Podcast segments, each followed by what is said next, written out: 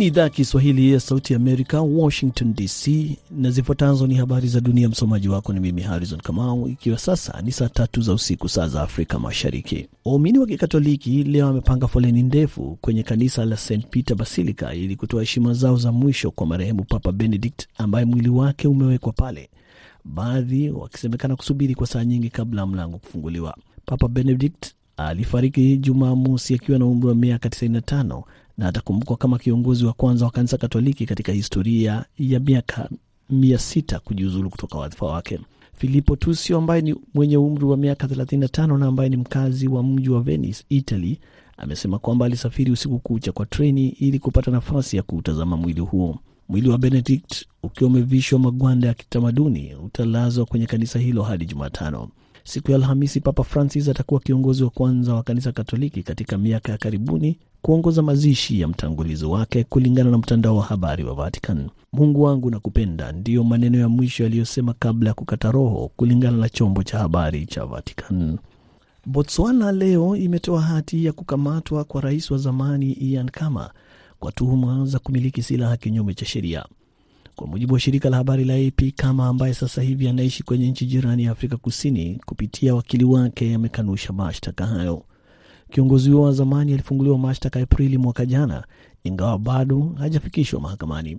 Mahakama ya Botswana imetoa hati ya kukamatwa kwa Kama hapo Disemba 29. Kama amekuwa uhamishoni Afrika Kusini kwa takriban mwaka mmoja baada ya kutoelewana na mrithi wake aliyemuidhinisha Rais Mokgweetsi Masisi.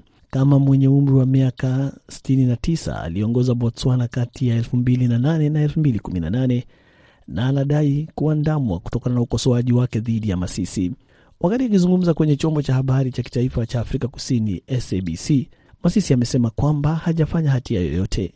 Amesema kwamba mashtaka dhidi yake ni njama ya Masisi ya kumkomesha wakati Botswana inapoelekea kwenye uchaguzi mkuu mwaka ujao. Unaendelea kusikiliza idhaa ya Kiswahili ya Sauti Amerika moja kwa moja kutoka Washington DC kupitia 107.5 FM Nairobi, Kenya. Maafisa wa Ukraine wamesema mapema leo kwamba Russia imefanya mashambulizi usiku kucha kwa kutumia drone kadhaa, baadhi zikilenga mji mkuu wa Kiev. Viongozi wa Kiev wamesema kwamba vikosi vya wanahewa vya Ukraine vimejitahidi kulinda mji huo dhidi ya mashambulizi, wakati baadhi ya drone zilizoangushwa zikiharibu baadhi ya maeneo.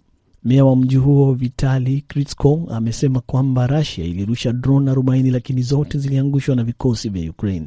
Katika siku za karibuni Russia imekuwa ikitumia drone aina ya Shahid kutoka Iran katika kushambulia miji ya Ukraine pamoja na miundombinu.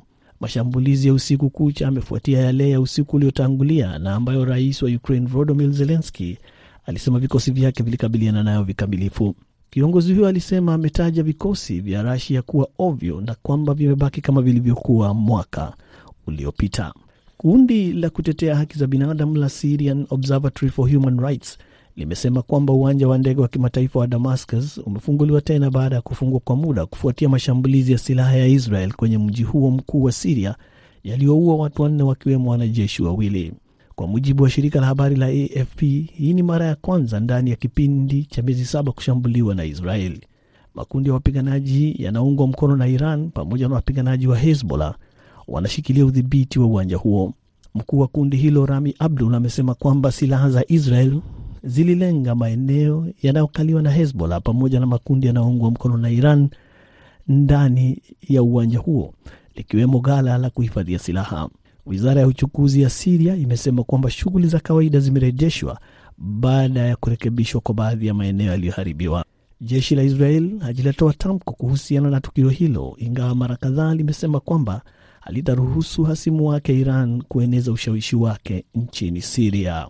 Waumini wa Kikatoliki leo wamepanga foleni ndefu kwenye kanisa la St Peter Basilica ili kutoa heshima zao za mwisho kwa marehemu Papa Benedict ambaye mwili wake umewekwa pale, baadhi wakisemekana kusubiri kwa saa nyingi kabla ya mlango kufunguliwa.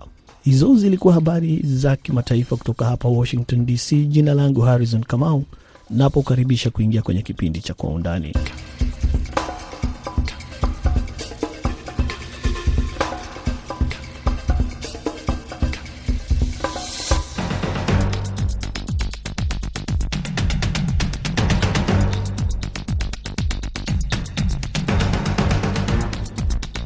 Karibu kusikiliza Kwa Undani kutoka VOA Swahili. Leo ni Jumatatu ya Januari 2 mwaka 2023.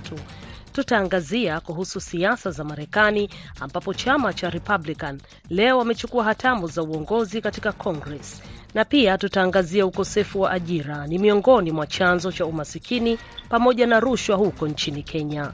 Katika kuangazia haya yote, upo nami mtangazaji wako Mkamiti Kibayasi. Karibu sana.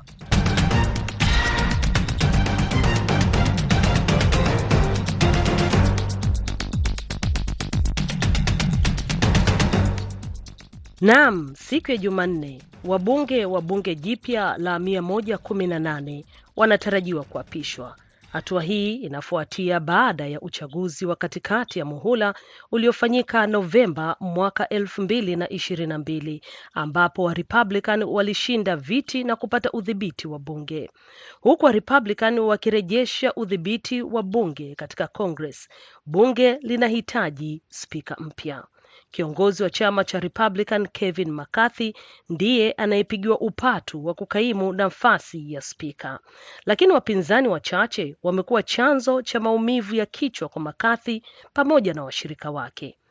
Ili kufahamu haya yote, kwenye laini ya simu ninaye mchambuzi wa siasa za Marekani Profesa Timothy Sadera kutoka chuo kikuu cha Georgia katika jimbo la Georgia hapa Marekani. Profesa Sadera, nini tathmini yako hasa katika mtazamo na mchakato huu tunaozungumzia?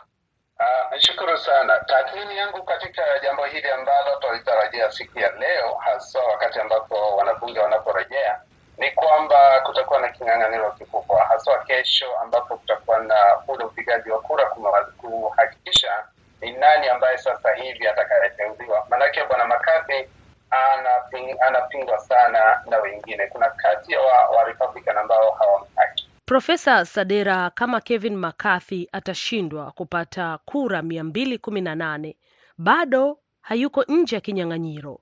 Kura ya spika inaweza kupigwa tena na tena, lakini je, kuna kidhibiti cha kusema kwamba labda kura hizi zinatakiwa zipigwe katika mzunguko wa mara nne au mara tano, na baada ya hapo kama asipopata uh, kura za kutosha ni nini kinatarajiwa kufanyika?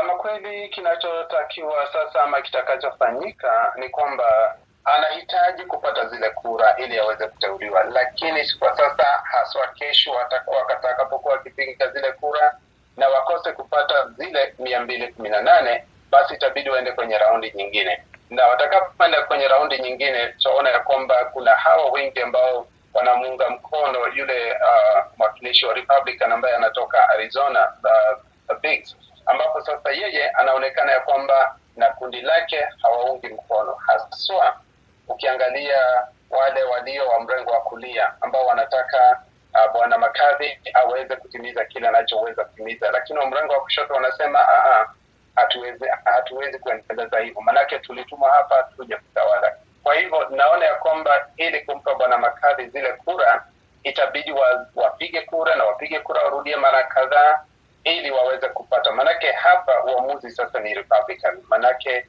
ndio walio na kura nyingi, ndio watakaotawala bunge ya sasa, na kwa hivyo kama hawakubaliani, lazima pawe na kipatanisho cha kuwaleta wote kwa pamoja, manake tunaona sasa uh, bwana Makadhi anahitaji kama kura tatu hivi ili aweze kupata aya, zile kura za kuweza ili aweze kuteuliwa kuwa spika. Na ni nini hasa au ni kishawishi gani anachotakiwa kutumia McCarthy ili kuweza kuwavuta hao wachache waliobaki na kuweza kupata uungwaji mkono wa kutosha na hatimaye kuchukua nafasi hii ya spika? Ukiangalia kwa umbali utaona ya kwamba bwana McCarthy ni kama aliyeteuliwa na rais wa zamani Trump. Manake wengi wanaompinga ni kwa sababu wanaona ameapishwa tu, amewekwa pale ndiposa aweze kuendeleza sera za bwana Trump. Na pia bwana McCarthy wakati wa Januari sita, katika ile kesi ya ya Januari sita kilichotendeka, bwana McCarthy alihusika na pia akakosa kuja katika kamati ya bunge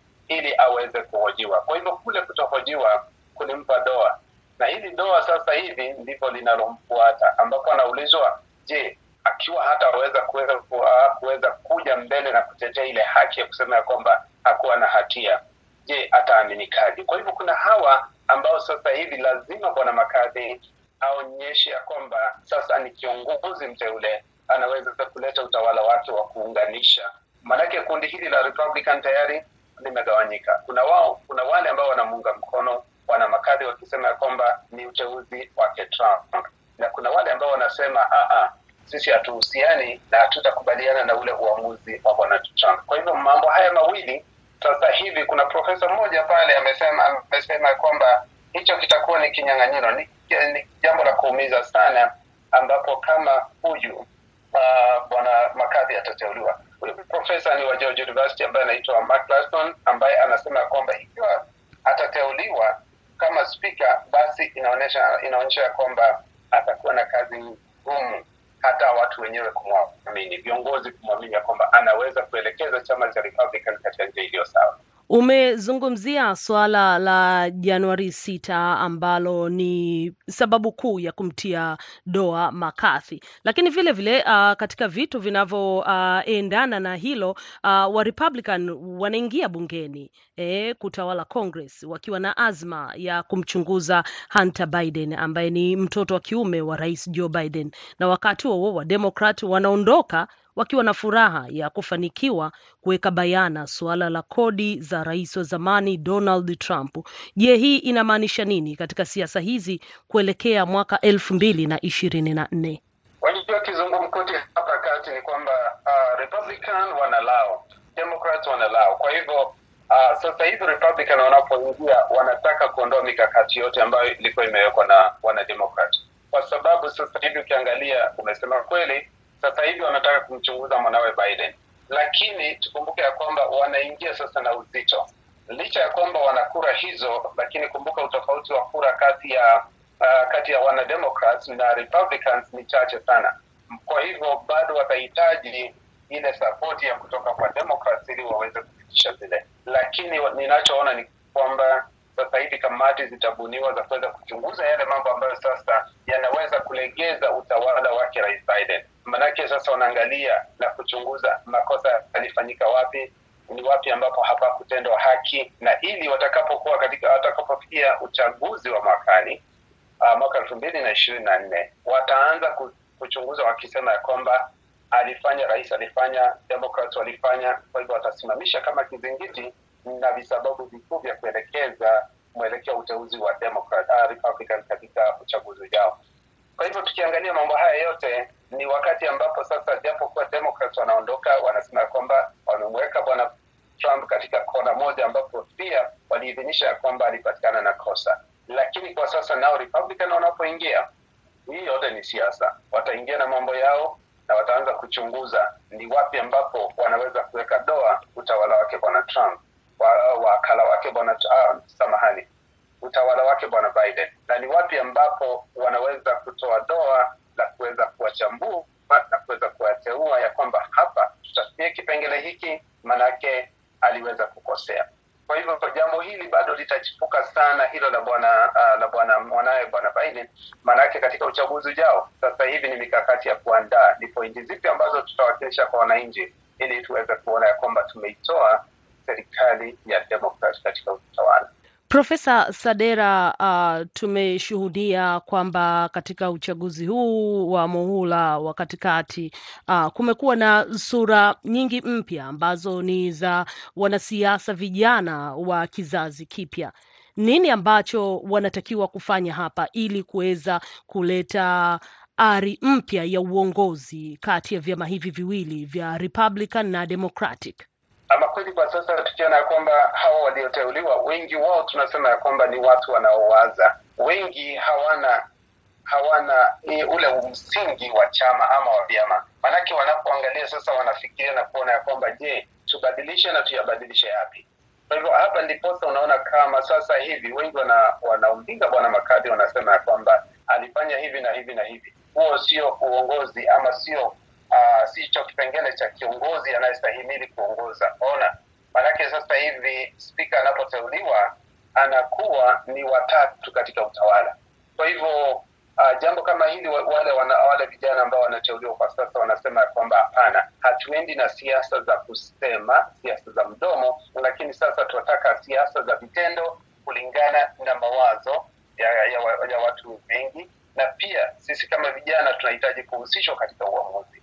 Uamuzi wao ni kwamba hatuendelei kufuata siasa za miaka ya karne zilizopita, lakini sasa tungependa tuwaze na tuangalie haya mambo ya chama hayatufai. Je, tuwalete Wamarekani wote kwa pamoja, tuzungumze, tuweze kujadiliana na tuangalie. Jambo hilo ndilo ambalo litamkabili Bwana Makadhi kwa sababu wengi wao hawatakubaliana na zile siasa za kusema kwamba twendeni, tufanyeni, na wanafanya. Naona wakati huu itakuwa ni tofauti. Demokrasia ni kitovu katika siasa za Marekani na ni kitovu ambacho kinaangaliwa na mataifa yote ulimwenguni.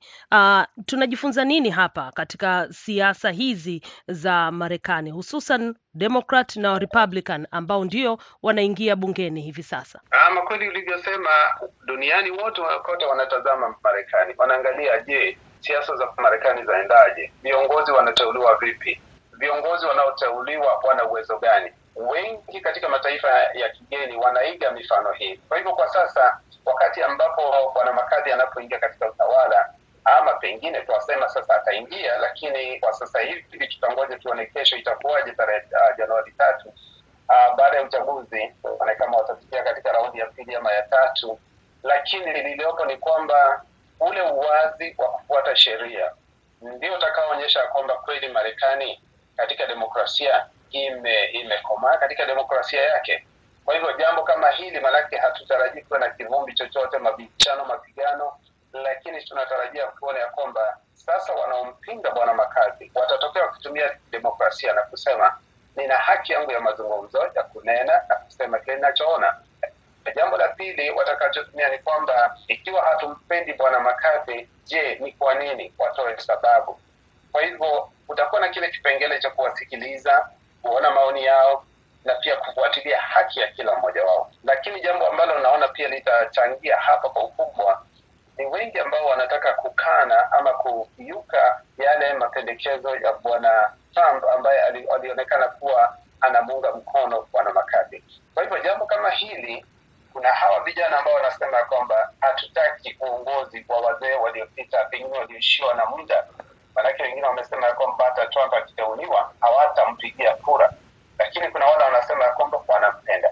Kwa hivyo mambo kama haya tunaona ya kwamba vijana wengi wanataka kujitenga, wanataka kuzungumza kwa wazi. Katika ulimwengu wa kisasa, haswa katika nchi nyingi za Kiafrika, ni kwamba inawachangia wale vijana pia na wao waweze kuzungumza mawazo yao, waweze kusema wanaloona linawastahili katika enzi zao sasa, lakini sio za wale ambao tuseme wameishiwa na wakati. Shukrani sana Profesa Timothy Sadera kutoka chuo kikuu cha Georgia katika jimbo la Georgia hapa nchini Marekani. Mpaka hapa ndiyo nakamilisha sehemu ya kwanza ya Kwa Undani kutoka hapa Washington.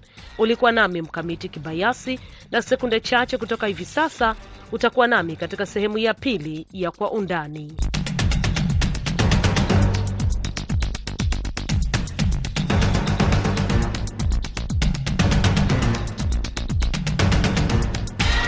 Naam, na sasa tupo katika sehemu ya pili ya kipindi cha Kwa Undani, ambapo tunaangalia ukosefu wa ajira unaelezewa kuwa chanzo kikuu cha umasikini na rushwa kwa jamii ya Wakenya.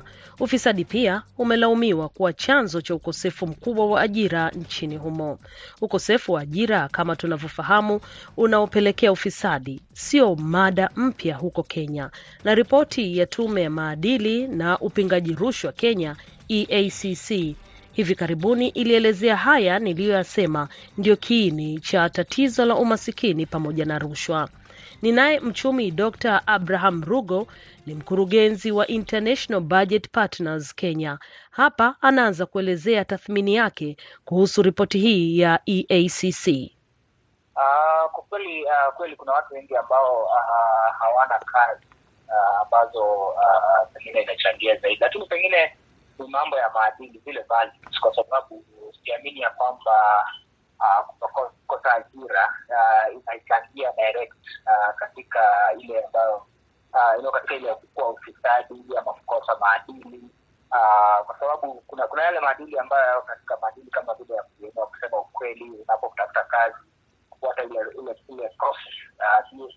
process na kwa kweli utafiti ambao uh, wamefanya uh, pengine unachangia kuweza kutupea kupea mwelekeo kidogo, lakini mi naona kwamba maadili yenyewe ndiyo ndiyo jambo ambalo uh, la muhimu zaidi. Unapozungumzia maadili yenyewe ndiyo tatizo zaidi, hapo unamaanisha nini? Uh, unajua kwamba katika uh, uh, society yetu ya Kenya imekuwa ni kwamba uh, basi mtu wana, watu wanataka kupata pesa kwa njia yoyote ile.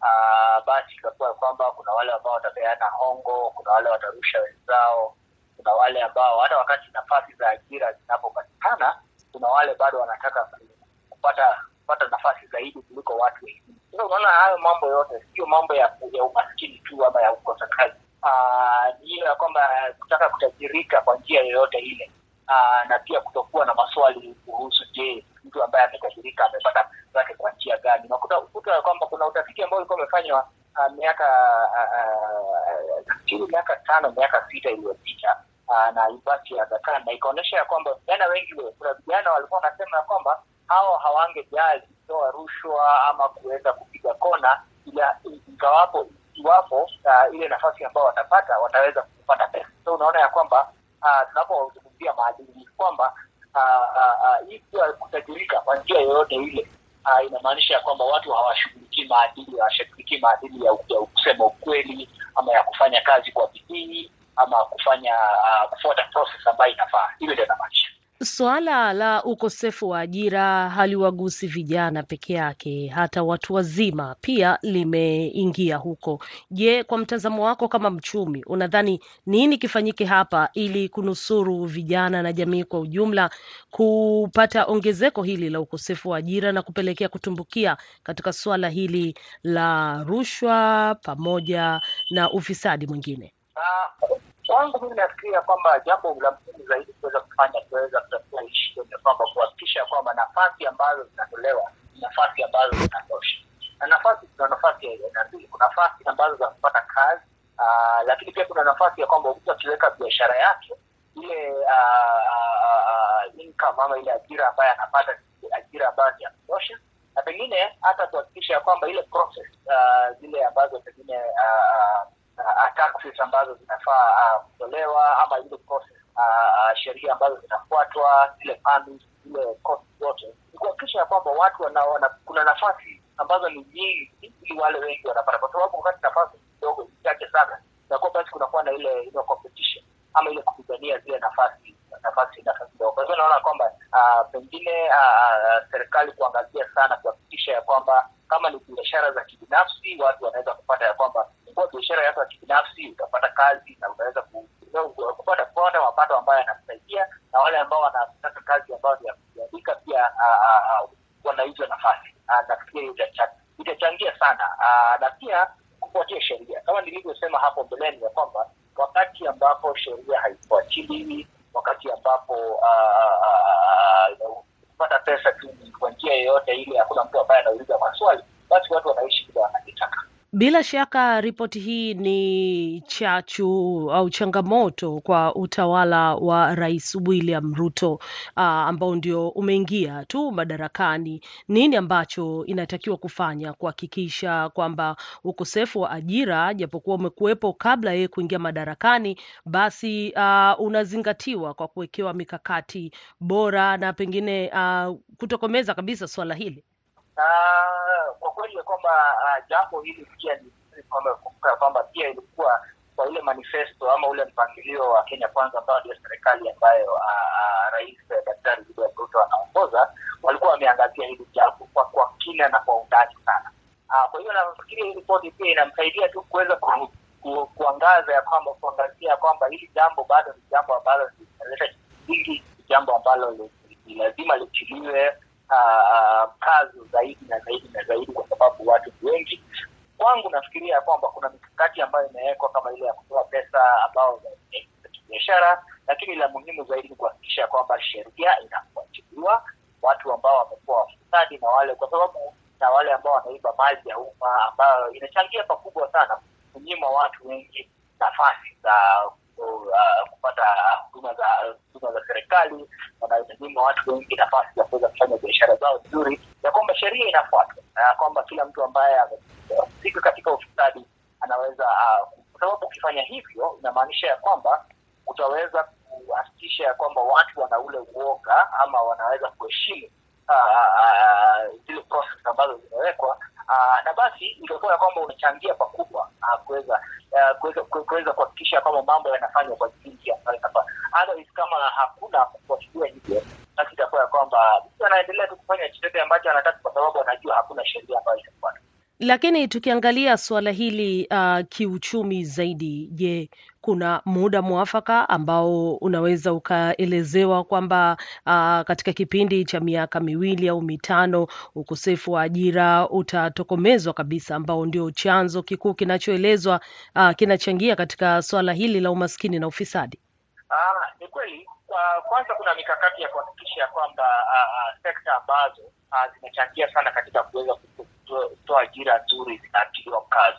Uh, sekta za ufugaji, uh, kilimo, viwanda uh, uh, na biashara, ya kwamba hizo sekta ambazo zikahakikisha kwamba zile fedha zinazotolewa katika mahali pale zinatolewa ambayo, lakini kama nilivyosema, jambo ambalo kwangu ni kubwa sana sio uh, tu la kiuchumi, kwa sababu unaweza ukaweka budget uh, kiasi ambacho kinatosha kwa sekta yoyote ile lakini ule ufujaji wa mali ya umma ndio challenge ambayo imekuwa kubwa sana. Unakuta ya kwamba mpangilio umetolewa uh, kama wapale kilimo ama katika afya ama katika miundo msingi, lakini unakuta ya kwamba pesa nyingi sana zimepotea uh, kwa sababu ya ufisadi. Kwa hivyo hili jambo la ufisadi lisiposhughulikiwa, haijalishi ni mikakati gani ingine yote ambayo itawekwa, itakuwa kwamba bado kuna upotevu mwingi ambao unaendelea wa mali ya umma, na basi nafasi ambazo pesa ambazo zingepewa nafasi uh, pengine elfu mbili elfu tatu unakuta inatoa tu nafasi mia nne hapa mia tano kwangu hilo ni jambo ambalo kwa sababu ni la uh, wakati ambapo kunakuwa na zile losses ama ile pesa ambazo zinakuwa uh, hazifiki kwa njia ambayo inafaa inakuwa kwamba uh, kuna zile losses. Basi uh, hata watu ambao wangepata ajira watu ambao wangepata mapato yao uh, inakuwa ni kama haijapatani kulingana na ile Jambo la pili ni kuhakikisha ya kwamba mapato ma, ma, ma, mazao yote ambayo yanatozwa kama uh, katika kilimo, katika uh, biashara uh, katika zile transport sectors, ya kwamba inahakikisha kwamba mtu ambaye anajihusisha na hayo mambo anaweza kupata ajira ambayo inafaa, kwa sababu mara nyingi tunakuta wale wanabiashara wadogo wadogo, pesa zao nyingi zinapotea katika kuhakikisha kuna security uh, mali yao iko sawa uh, kuhakikisha kwamba wamelipa zile uh, taxes zote ambazo zimepita na serikali. Basi ukifika mwishowe, mapato ambao wanapata ni mapato maduni duni sana, basi wengi wanafunga biashara zao ambazo zimetoa ajira kwa watu hata wengi zaidi. Umezungumzia changamoto hizo kwa upana zaidi, na je, nini suluhisho lake sasa, mchumi Abraham? Um, uh, kiuchumi uh, kwangu ni mambo mawili. Jambo la kwanza ni kuzidi kuwekeza ama kuweza kufanya investment katika sekta ambazo zinatoa ajira kubwa kama nilivyosema, manufacturing, uh, agriculture, kilimo, uh, uh, trade na transportation na service industry. Hilo uh, ni jambo.